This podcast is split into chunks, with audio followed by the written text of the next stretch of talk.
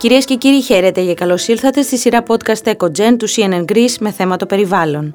Σε αυτή την εκπομπή θα μιλήσουμε για την ποιότητα των νερών των ελληνικών θαλασσών, για το τι ακριβώς σημαίνει η βράβευση μιας ακτής με γαλάζια σημαία, αλλά και το αν υπάρχει τρόπος να αντιληφθούμε διαγυμνού οφθαλμού, φτάνοντας στην παραλία ότι τα νερά πιθανώς δεν είναι κατάλληλα για κολύμβηση.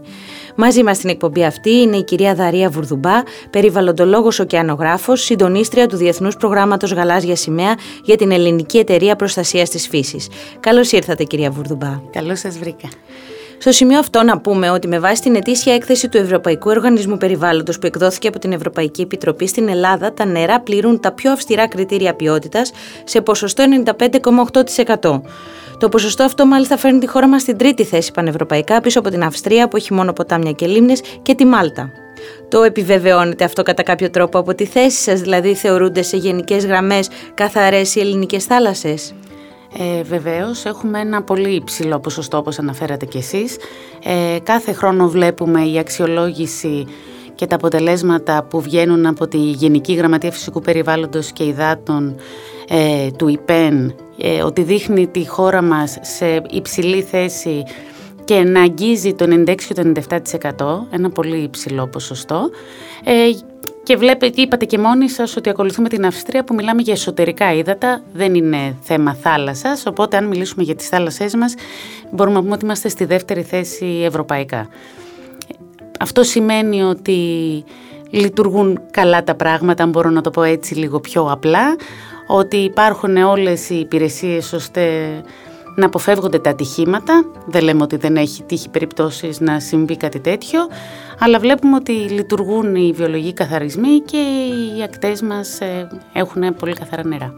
Μιας και μιλήσατε για βιολογικούς καθαρισμούς, η κατάσταση σε σχέση με το παρελθόν, με τη δεκαετία του 80, να το πω έτσι αν υπάρχουν στοιχεία, θεωρείτε ότι είναι καλύτερη σήμερα; Σαφώς είναι καλύτερη. Δεν μπορώ εγώ βέβαια να σας πω από τη δική μου θέση ως Ελληνική Εταιρεία Προστασίας της Φύσης τι ακριβώς γίνεται, αλλά σε επικοινωνία που έχουμε με τις αρμόδιες υπηρεσίες του Υπουργείου Περιβάλλοντος έχουμε μια πολύ καλή εικόνα για, την, για το πώς λειτουργούν οι βιολογικοί στη χώρα μας.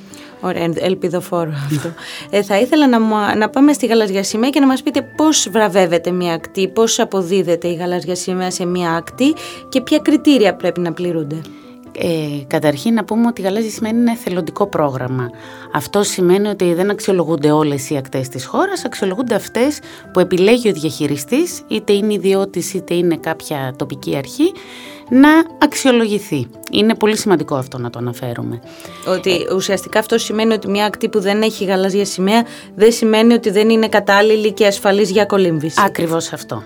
Ε, επίσης πολύ σημαντικό να πούμε ότι ναι, απαράβατος όρος βεβαίως είναι η ποιότητα υδάτων. Χωρίς εξαιρετική ποιότητα υδάτων δεν θα αξιολογηθεί η αίτηση περαιτέρω. Είναι το πρώτο πράγμα που ελέγχεται. Ε, στη συνέχεια όμως, επειδή αφορά, είναι ένα πρόγραμμα που αφορά οργανωμένες ακτές, έχουμε μία σειρά από 33 στο σύνολο κριτήρια, τα 7 από τα οποία έχουν να κάνουν με την ποιότητα υδάτων, ε, που αφορούν ε, ασφάλεια, ναυαγοσωστικά, πρώτες βοήθειες, υπηρεσίες και εγκαταστάσεις. Για παράδειγμα, πολύ σημαντικό είναι το, οι προσφερόμενες υπηρεσίες για τα άτομα με ειδικές ανάγκες. Θέλουμε μία τουλάχιστον ακτή αναδημοτική ενότητα να πληρεί αυτά τα κριτήρια, να είναι προσβάσιμη για όλους. Στη συνέχεια έχουμε το πολύ σημαντικό κριτήριο της ενημέρωσης, ευαισθητοποίησης και εκπαίδευσης.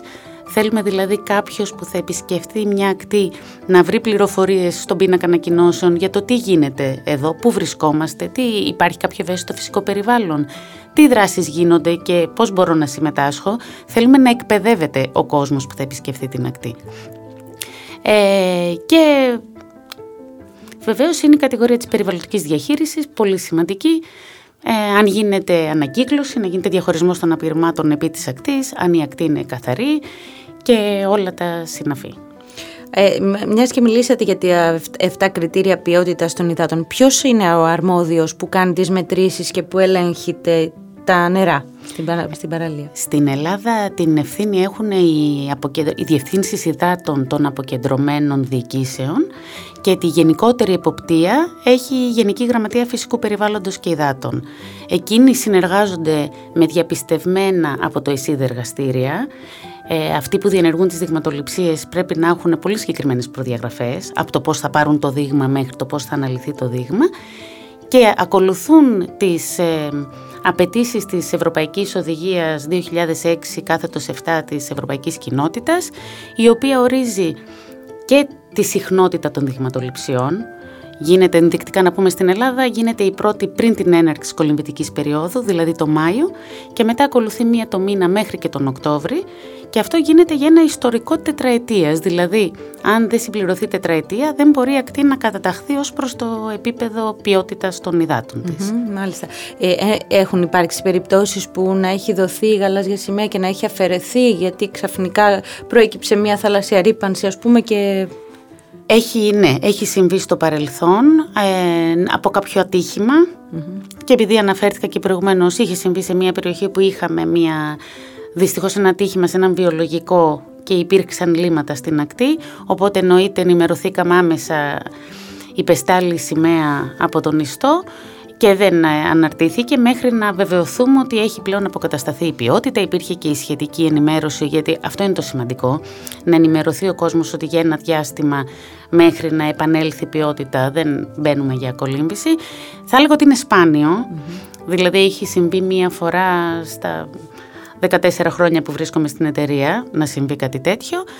Ε, από εκεί και πέρα τώρα με μονομένα περιστατικά έχουν καταγραφεί, ίσως από κάποια απορροή μας έχουν, πει μας έχουν ενημερώσει στα γραφεία ότι υπήρξε κάποιο περιστατικό, οπότε εκεί ζητάμε να γίνεται επανέλεγχος για να είμαστε σίγουροι ότι δεν τίθεται κάποιο θέμα ποιότητας. Είναι, είναι σημαντικό να πούμε ότι ε, η γαλάζια σημαία δεν σημαίνει ότι εφάπαξ ε, και διαρκώς είναι... Ε, πληρεί η ακτή τα κριτήρια, αλλά αντίθετα γίνονται συνεχώς επανέλεγχοι που επιβεβαιώνουν ή απορρίπτουν, αν χρειάζεται, το βραβείο αυτό. Ακριβώς. Ουσιαστικά μία ακτή λειτουργεί μια χρονιά ως υποψήφια, προκειμένου να αξιολογηθεί και να βραβευθεί. Να πούμε δηλαδή ότι οι βραβεύσεις που ανακοινώθηκαν τώρα το Μάιο του 2022 αφορούσαν την οργάνωση που είχαν οι ακτές το 2021. Γιατί όπως αντιλαμβάνεστε, το Μάιο ακόμα δεν έχουμε δει τι θα γίνει με τις ακτές. Ε, γίνεται η αίτηση τον Οκτώβρη στην Ελληνική Εταιρεία Προστασίας της Φύσης. Οι αιτήσεις αξιολογούνται από τα μέλη της Εθνικής Επιτροπής Κρίσεων, όπου έχουμε εκπροσώπους όλων των φορέων που εμπλέκονται με τις κατηγορίες των κριτηρίων, είτε είναι ποιότητα είτε είναι ασφάλεια, έχουμε όλους τους αρμόδιους φορείς της Εθνική Επιτροπή. Στη συνέχεια η εισήγηση της Εθνικής Επιτροπής προωθείται στη Διεθνή Επιτροπή Κρίσεων, που είναι και εκείνοι που θα λάβουν την ε, τελική απόφαση για τη βράβευση των ακτων Κατά τη διάρκεια του καλοκαιριού πραγματοποιούνται συνεχείς αξιολογήσεις στις ακτές, εθελοντές μας επισκέπτονται τις παραλίες για να βεβαιωθούμε ότι πληρούνται τα κριτήρια. Αν για οποιονδήποτε λόγο δεν πληρείται κάποιο κριτήριο, ανάλογα με τη σοβαρότητα, τότε η γαλάζια σημαία μπορεί είτε να υποσταλεί για ένα σύντομο χρονικό διάστημα ή και για την περίπτωση που δεν γίνεται να διορθωθεί η έλλειψη αυτή, τότε μπορεί να αποσυρθεί και για όλη την υπόλοιπη κολυμπητική περίοδο. Αυτό είναι ένα διεθνές πρόγραμμα, δηλαδή δεν αφορά μόνο τις ελληνικές ακτές και μάλιστα και σε αριθμούς γαλάζιας σημαίας, να το πούμε έτσι. Η χώρα μας κατατάσσεται συνήθως πολύ, στις πολύ ψηλές θέσεις. Ακριβώς. Είναι ένα πρόγραμμα που αυτή τη στιγμή εφαρμόζεται σε 53 χώρες. Η Ελλάδα είναι στη δεύτερη θέση διεθνώς ακολουθώντας την Ισπανία μια πολύ υψηλή θέση με 581 ακτές, 15 μαρίνες και 6 σκάφη τουριστικά που είναι μια καινούρια κατηγορία στο πρόγραμμα. Και ευελπιστούμε ότι θα διατηρηθούν οι σημαίες γιατί όπως είπαμε τώρα είμαστε στη διαδικασία των ελέγχων ε, για να δούμε αν θα μπορέσουν να αναρτηθούν όλες οι σημαίες στους ιστούς. Ε, πρέπει να ομολογήσω ότι παρόλο που είμαστε στα μέσα Ιουλίου, είναι κάποιες ακτέ που ακόμα δεν έχουν παραλάβει τη γαλάζια σημαία, γιατί θέλουμε να είμαστε σίγουροι ότι όταν η σημαία αναρτηθεί στον ιστό, ε, τότε πληρούνται όλα τα κριτήρια. Οπότε και ο επισκέπτης είναι κάτι που πρέπει να γνωρίζει, ότι αν δει την, στην ακτή τη γαλάζια σημαία να κυματίζει, τότε σημαίνει ότι πρέπει να βρει όλες τις προσφερόμενες υπηρεσίες που αναμένει. Αν για κάποιο λόγο δεν κυματίζει η γαλάζια σημαία, καλό είναι να επισκεφτεί τον πίνακα, να δει για ποιο λόγο δεν κυματίζει γαλάζια σημαία. Είναι υποχρεωμένοι δηλαδή οι διαχειριστές να ενημερώνουν αν υπάρχει κάποιο τεχνικό πρόβλημα, για ποιον λόγο η σημαία δεν βρίσκεται στον ιστο Πάμε τώρα να δούμε λίγο. Ο, ο απλός πολίτης που πηγαίνει σε μια ακτή για κολύμπη που δεν βλέπει την, ε, την σημαία, τη γαλαζια σημαία και δεν είναι μία από τις ακτές που είναι υποψήφια προς, ε, για να αναρτηθεί η σημαία. Μπορεί να αντιληφθεί από μόνος του ότι τα νερά εδώ είναι καθαρά ή τα νερά δεν είναι καθαρά; Κοιτάξτε, το πιο εύκολο είναι οπτικά. Τα καθαρά νερά είναι διαυγή. Πολλές φορές λέμε για, τα, για τους αχινούς, ότι είναι ένας δείκτης ποιότητας ε, υδάτων. Αντίστοιχα η Ποσειδονία, που είναι τα ξεραμένα φύλλα που βλέπουμε και πολλές φορές κάποιοι τα θεωρούν ως απόρριμα. Και... Ναι, είναι τα φύκια. Ναι, Έτσι τα, φύκια, τα λέμε. Όπως λέμε τα φύκια, αν μου επιτρέπετε, είναι λάθος όρος. Ναι, φύκια δεν ναι. είναι φύκια, είναι θαλάσσια γρασίτια, είναι φυτά ουσιαστικά. Ε, τα φύκια είναι κατώτερος οργανισμός. Αλλά ναι, έτσι τα λέει ο μέσος Ε, και ουσιαστικά είναι τα ξεβρασμένα φύλλα από τα λιβάδια Ποσειδονία που υπάρχουν μέσα στη θάλασσα. Που αν κολυμπήσουμε, τα βλέπουμε. Τα οποία φανταστείτε ότι η Ποσειδονία τι κάνει, παράγει οξυγόνο, δεσμεύει το διοξείδιο του άνθρακα, αλλά παράλληλα ε, απομακρύνει και ρήπους και παθογόνους οργανισμούς από το νερό. Οπότε λέμε ότι λειτουργεί σαν ένα το φυτό αυτό και έτσι μπορούμε να ξέρουμε ότι τα νερά εκεί είναι πολύ καθαρά. Από εκεί και πέρα, επειδή μιλάμε οπτικά, αν υπάρχουν αφροί και παράλληλα μία δυσοσμία, τότε ίσως είναι ανησυχητικό. Όχι όμως και απόλυτο, δηλαδή έχουμε και περιπτώσεις θα σας πω και προσωπική εμπειρία. Στο χωριό μου είχα πάει. Πέρυσι είχε πάρα πολλούς αφρούς στη θάλασσα. Ήταν όμως ένα φυσικό φαινόμενο. Ήταν από φυτοπλανκτό. Δεν ήταν. Mm-hmm. Ήταν η έξαρση αυτή. Δεν ήταν κάτι κακό. Ερχόταν με τα ρεύματα, έφευγε. Κολυμπούσαμε κανονικά όλοι. Δεν υπήρχε κανένα θέμα. Όταν είναι απολύματα, συνήθως είναι λίγοι αφροί έξω, ε, διαφορετικοί και ίσως υπάρχει και κάποια οσμή. Αλλά αυτό που προτείνουμε είναι σε τέτοιες περιπτώσεις μία φωτογραφία και μία ενημέρωση να ρωτήσουμε τι μπορεί να είναι αυτό. Γιατί βεβαίως ούτε εύκολο να σας περιγράψω τις διαφορές στα ναι, ναι είδη. Ναι, και δεν σημαίνει ότι πάντα κάποιος αφρός μπορεί να σημαίνει κάτι ενισχυτικό. Όπως είπατε πριν και που είπαμε για, τα, για την Ποσειδονία, και όταν υπάρχει σε υψηλή συγκέντρωση, εκεί επίσης μπορεί να δημιουργείται κάποια οσμή. Δεν είναι όμως επιβλαβές, είναι γιατί είναι η αποσύνθεση ενός φυτού, είναι οποιαδήποτε φυτάκι μπορεί να προέλθει αυτό. Ε, πείτε μας λίγο αυτό για τη φωτογραφία. Ε, τι, τι, τραβάμε τη φωτογραφία και πού τη στέλνουμε; Ε, αν μιλάμε για κτύπου που έχει γαλάζια σημαία, επειδή θέλουμε να παρακολουθούμε την ποιότητα παντού όχι η ποιότητα των υδάτων, μιλάω για γενικότερα για τα ναι. κριτήρια αν εφαρμόζονται κτλ. Μπορεί να γίνεται καταγγελία, αν μπορώ να το πω έτσι, ε, μία επισήμανση σε εμάς, στην Ελληνική Εταιρεία Προστασίας της Φύσης, για να δούμε αν υπάρχει κάποιο πρόβλημα και να επικοινωνήσουμε με τους αρμοδίους για να επιληθεί. Από το απλό να μην υπάρχει ο ναυαγοσώστης για οποιονδήποτε λόγο στη θέση του, ε, στο ωράριο που θα έπρεπε να είναι, ή αν θεωρούν ότι τίθεται κάποιο άλλο ζήτημα, οπότε και ζητάμε να γίνουν, παράδειγμα αναφορά τα, τα ύδατα να γίνουν επιπλέον δειγματοληψίες ή να επικοινωνήσουν με τους αρμόδιους ε, φορείς.